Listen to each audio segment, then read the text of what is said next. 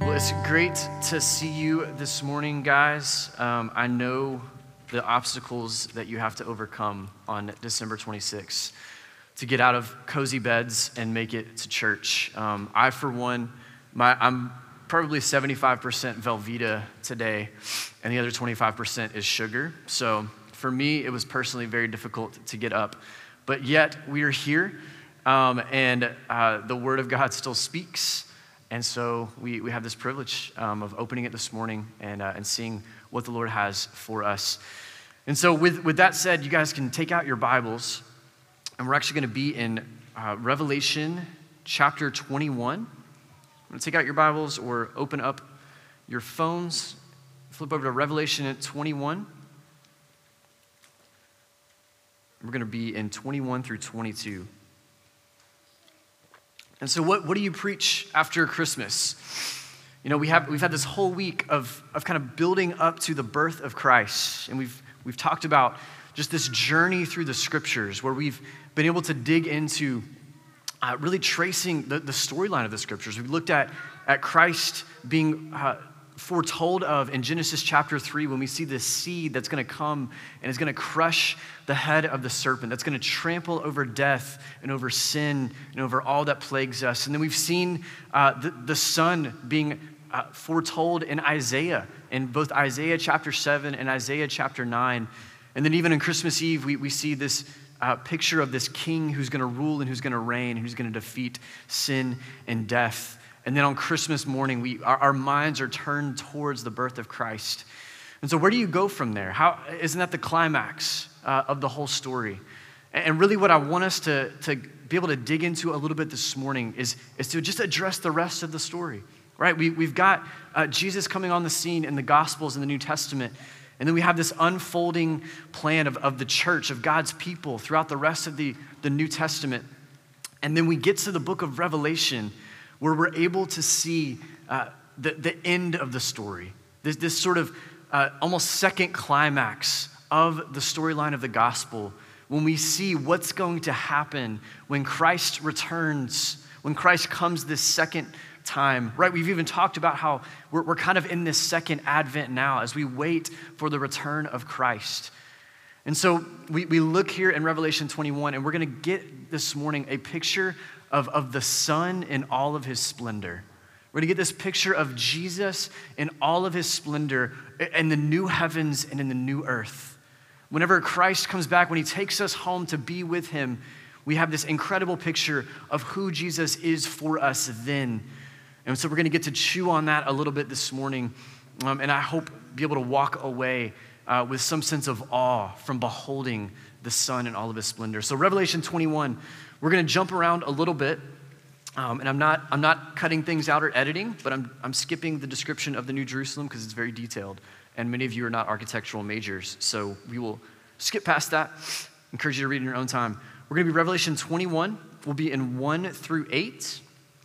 And then we'll jump down to verse 22 in 21. And we'll go through chapter 22, verse 5. Let, just let these words, even in Revelation 21 through 22, rest on you this morning because this is a, a section of scripture that I, every time I read, I, I just kind of think, that's in there. That's for us. Like this is, this is actually what we're headed towards. And so let that rest on you. Revelation 21, verse 1, here's what it says Then I saw a new heaven and a new earth, for the first heaven and the first earth had passed away and the sea was no more. And I saw the holy city, New Jerusalem, coming down out of heaven from God, prepared as a bride adorned for her husband. And I heard a loud voice from the throne saying, Behold, the dwelling place of God is with man.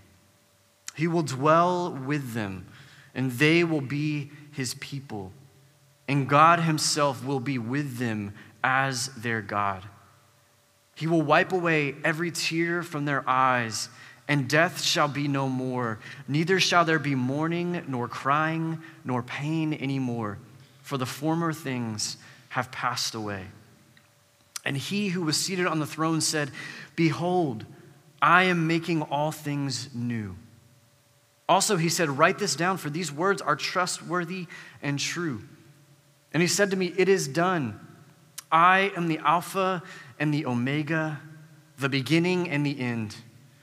To the thirsty, I will give from the spring of the water of life without payment.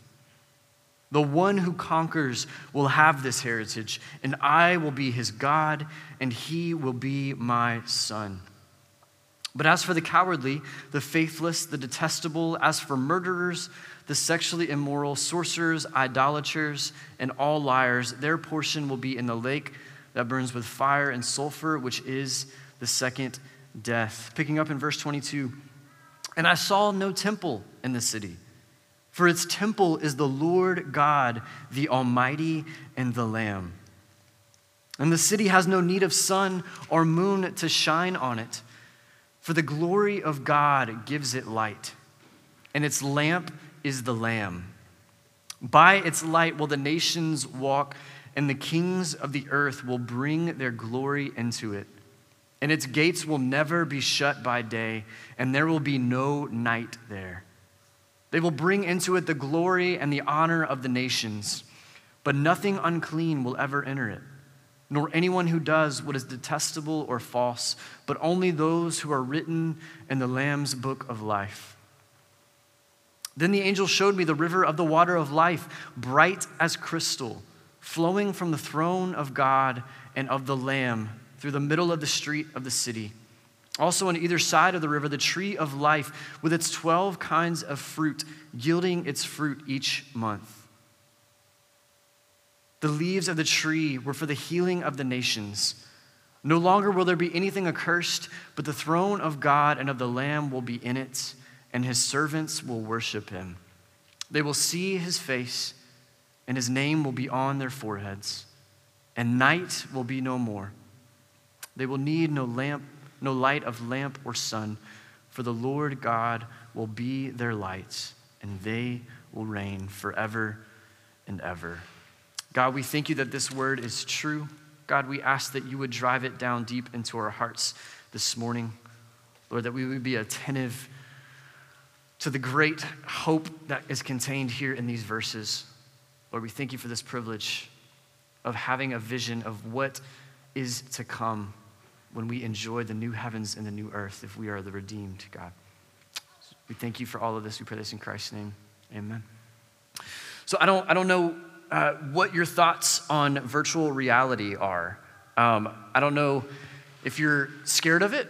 Uh, maybe you've seen the Minority Reports. Maybe you've seen some of these movies about what could go wrong with virtual reality. And there's a, a great deal of skepticism, maybe, on your part as to what is this going to look like in the future? Or maybe you're somebody who you, you really just want to embrace it kind of with both arms and you just see it as a really cool way to play video games and you, you've played it on the PS4, you've used the Oculus. They have about 10,000 devices now you can utilize for virtual reality. But I think whatever side of that spectrum you fall in, there's clear, it's clear that there's a, a staying power to, to virtual reality kind of coming onto the scene in our culture. That there's, it's, it's really kind of proliferating all over. And it's interesting because it's more than video games now. It's being utilized in all of these different areas uh, of, of society. And so that, that gives us this idea that it is, it does have this, this staying power. And what I find interesting is that it's now moving into the, the category of giving people experiences of awe. And so it's being seen as this technology that can be used to kind of raise people out of their situation. You know, maybe it's someone who doesn't have the financial means to go visit the Grand Canyon, and so they can instead utilize virtual reality to, to try to capture what this experience of awe would actually be like. There's some staying power, and people are adopting this on a wide scale. And there's, there's this interesting uh, study that has even been done and it has incredibly technical language. I didn't understand 90% of what I read, but the title of it is Are You Awed Yet? How Virtual Reality Gives Us Awe and Goosebumps. And, and I found something interesting in this, and it was this the authors of the study, they wrote this. They said, Awe experiences remain rare in our everyday lives and rarer in lab environments. we posit that virtual reality may help to make tr- self transcendent and potentially transformative experiences of awe more accessible to individuals. They go on to write, they say, individuals in awe often do not fully understand their experiences in the moment, but they will make changes to their mental models to comprehend the scale of the situation afterward.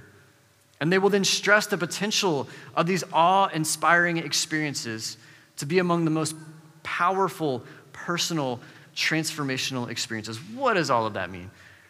Essentially, what the writers of this study are saying is that this technology is giving people this opportunity to have experiences of awe that are transformative in their lives.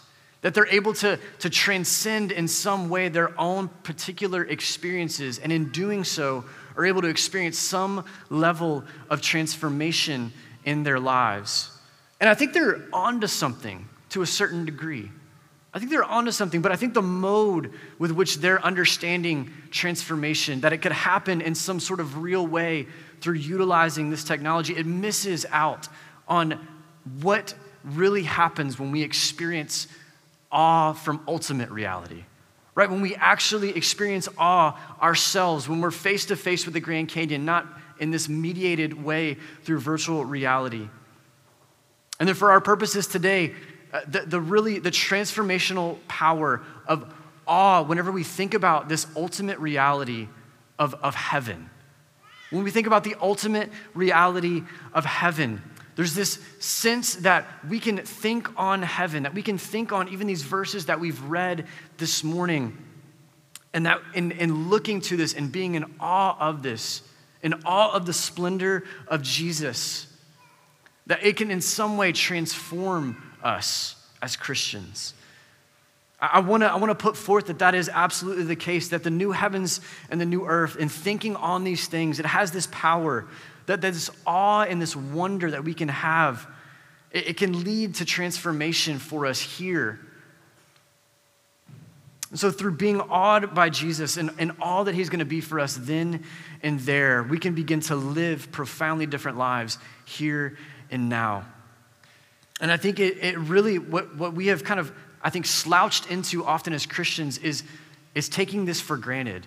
Taking this reality that we can look to the profound realities that we have before us in Scripture, and we can, in beholding this beauty, really be transformed in, in fundamental ways. I think that happens often because in, in beholding beauty and looking even to what we have in Revelation 21 through 22, we're in some ways bypassing our, our minds and we're beelining for our hearts and for our wills. And that's not to say we're not thinking about what we're reading in Revelation 21 through 22, but there's a sense that when we behold something beautiful like this, when we see Jesus on the throne, it excites our hearts in this really profound way. And so, as Christians, we want to take this avenue into account that we can behold beauty, that we can glimpse Christ in all of his glory and that it can fundamentally transform us. There's really a need for this, for us to look to Christ and to be transformed. And so, with all of that on our minds, that, that case being laid out, we arrive here in Revelation 21 through 22. And so, what, what do we want to do with our, our remaining time in these verses? I really have a simple aim, guys. A simple aim for us this morning, and it's that I want us to see three realities in these verses. I want us to see these realities that, that God will dwell with us, that God will be our temple, and that God will be our light.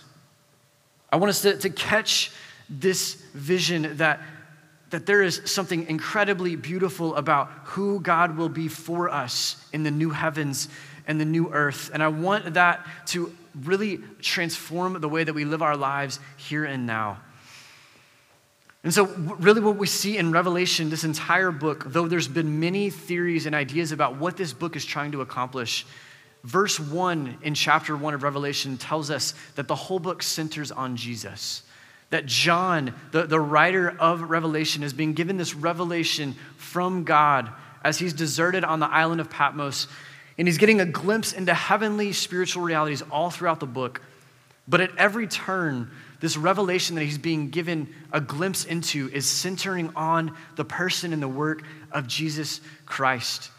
And in a very real way, in verses 21 through 22, we see kind of this climax of the revelation that John is being given when he turns his attention towards what Jesus is about in the new heavens and the new earth.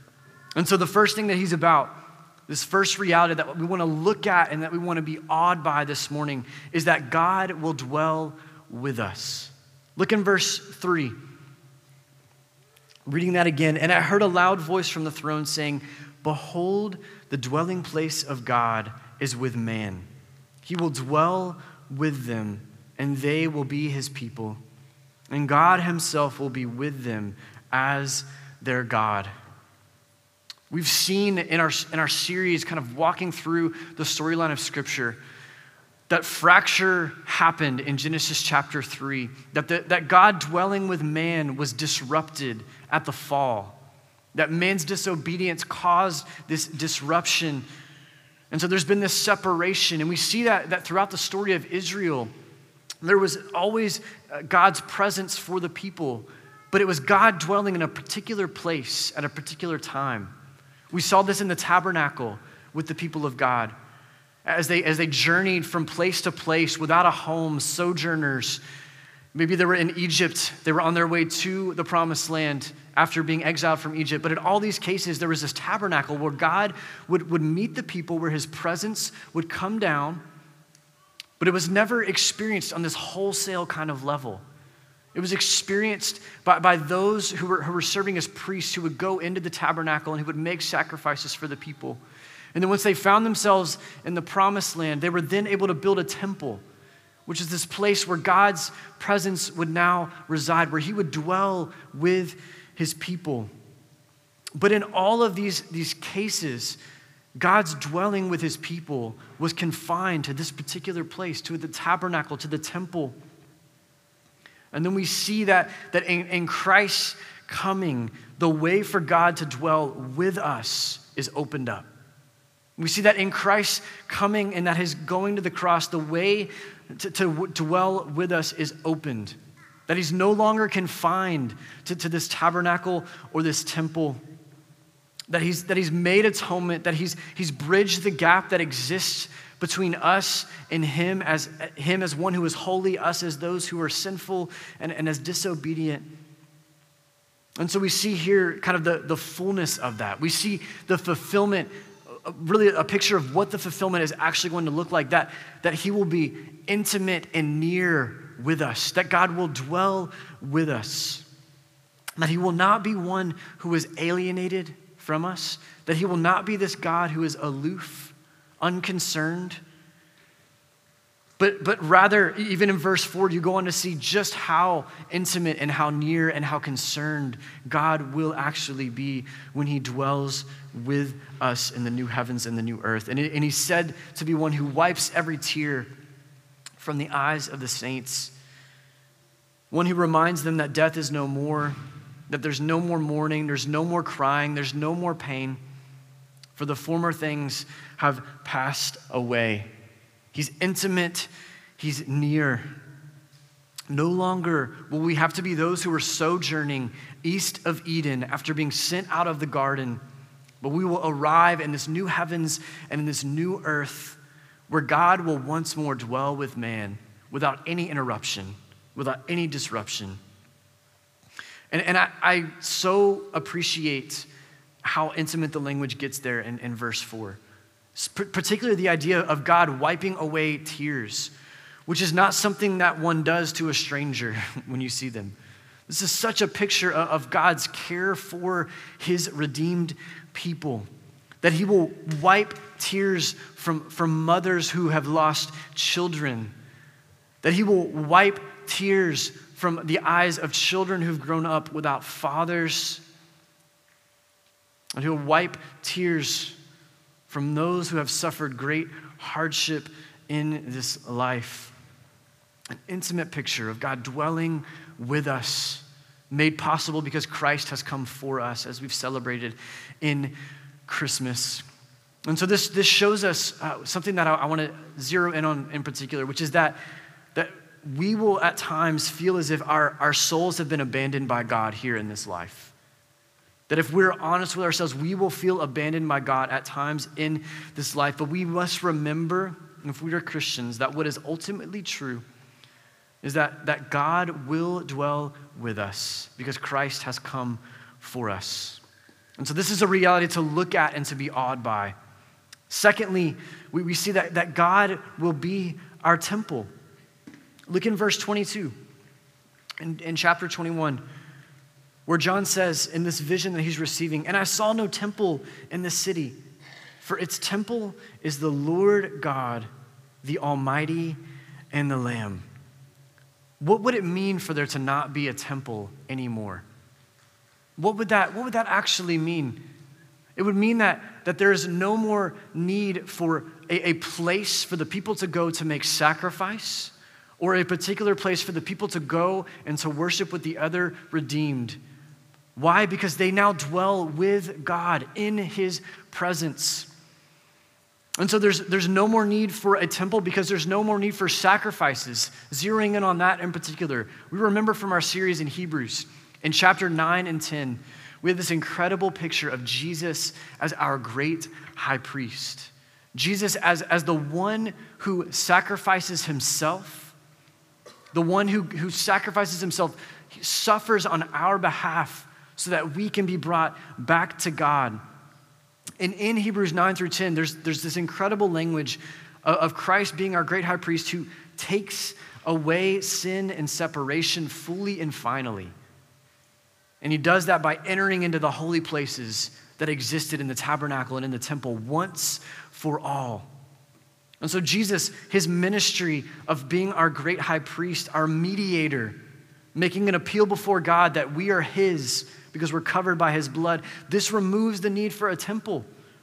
So, God will be our temple in the new heavens and the new earth.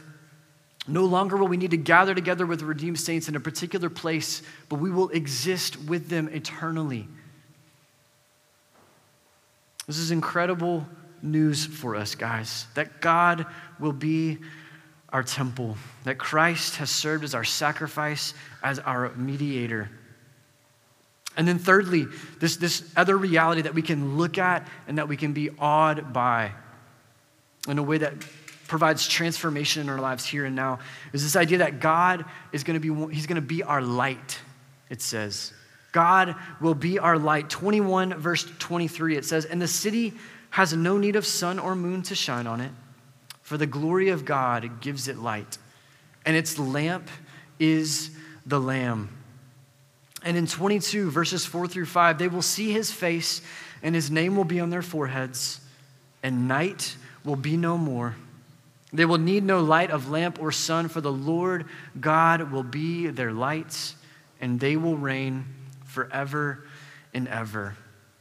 John's having this, he's getting this vision of, of God, of the glory of God, shining so brightly in the new heavens and the new earth that there is no longer need for particular aspects of his own creation, that the sun and the moon are no longer needed in this new heaven and new earth because Christ Himself, His, his glory is shining so brightly that it exposes all of the darkness, that it, it drives away all darkness that may exist. This is a profound picture because we see light brought up so often throughout the scriptures. We see in Timothy's, in Paul's writing to Timothy, that, that God is talked about as one who dwells in unapproachable lights. We see this picture of, of light driving out darkness, of exposing the works of darkness, of light being that thing which purifies, of light being that thing which illuminates. But here, all of that kind of comes to a head in the new heavens and the new earth. And we see that, that Jesus, that he serves as our light in this way that illuminates everything for us, that, that is going to illuminate uh, even our glorified bodies as we, as we enjoy those in the new heavens and the new earth. And so we celebrate at Christmas this reality that the, the light has dawned in Christ. And we see here at the end of our Bibles that this light that has dawned in Christ will never grow dim. That the light that has dawned in Christ, it, it will never grow dim, but we will enjoy it forevermore. And this is something that we long for. I feel like that, that theme continues to come up this, this idea of, of longing. We talked about it in Genesis 3 that we, we long for shalom, we long for things to be put right.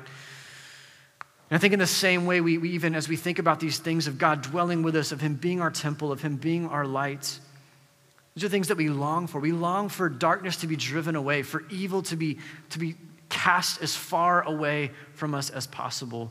And we see that in our Savior, in Jesus Himself, in the new heavens and new earth. That is the reality that we will stand in and that we will enjoy.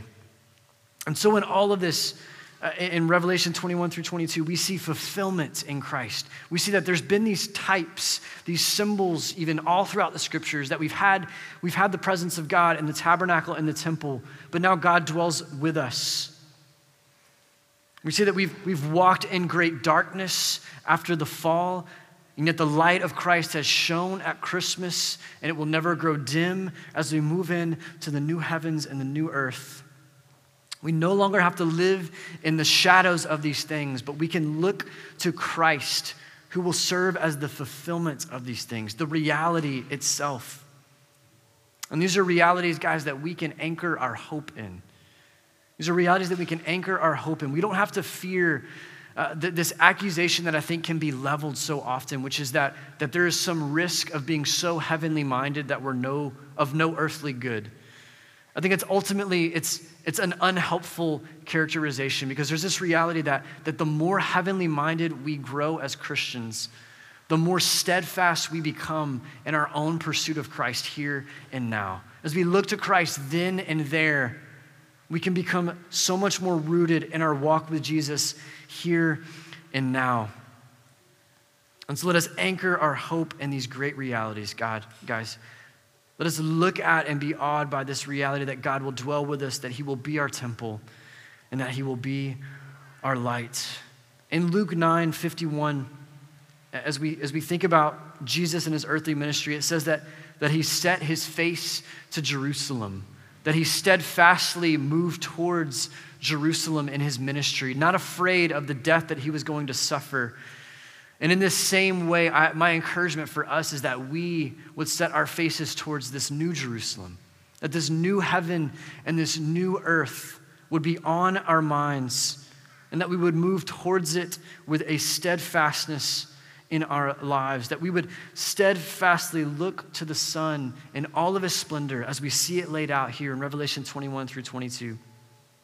That we would be those whose lives are ultimately transformed here and now from beholding the beauty of our Savior, of our Lord Jesus, then and there.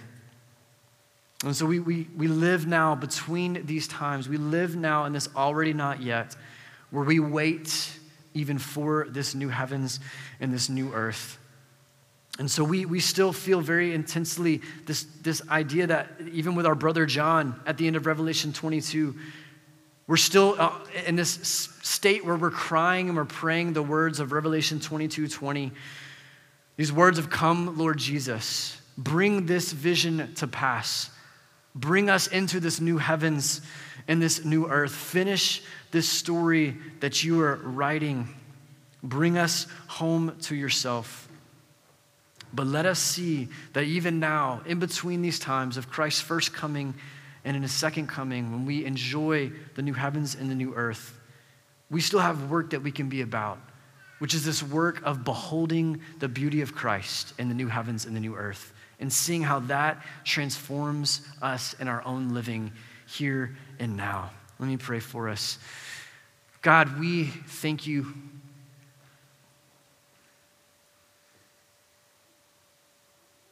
We thank you, Lord, that you have not left us to wallow in our sin, in our disobedience. God, we thank you that you have not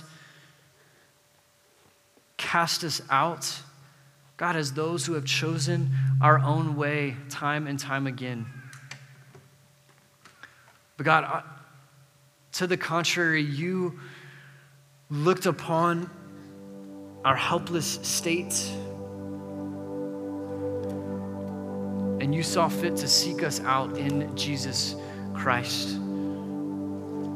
And we have had this incredible privilege of celebrating that reality as we've considered your first coming when Christ entered the world in an out of the way town and suffered on a Roman cross so that we might be made right with God, Lord. And we now live in between that first and second coming, and we grasp for hope in this world, Lord. But the reality that we have before us, even in your word, is that we need not grasp for hope, but we have it in abundance. God, and one of the most profound ways that we have it in abundance is as we consider what this new heaven and this new earth will be like. God, we confess that these truths are hard to wrap our minds around, Lord, that they are so high and lofty, and that our gaze is so muddled and, and mired in just our everyday existence, Lord, that it is hard to think on these things, Lord hard to grasp them fully, Lord. And so, would you illuminate our minds, God, to understand, to sense how, how profound this truth is, God, that you will dwell with us. God, we will not fear silence in our prayer lives, Lord, as if we are not hearing from you, God, but we will see you face to face, converse with you. We will celebrate, God, what you have done to bring us to yourself at the cross as we think about you being our temple, Lord. God, and we will no longer live in any sort of shadow land because the light of the glory of Christ will shine and expose all darkness, Lord. Lord, we need this vision to provide us hope.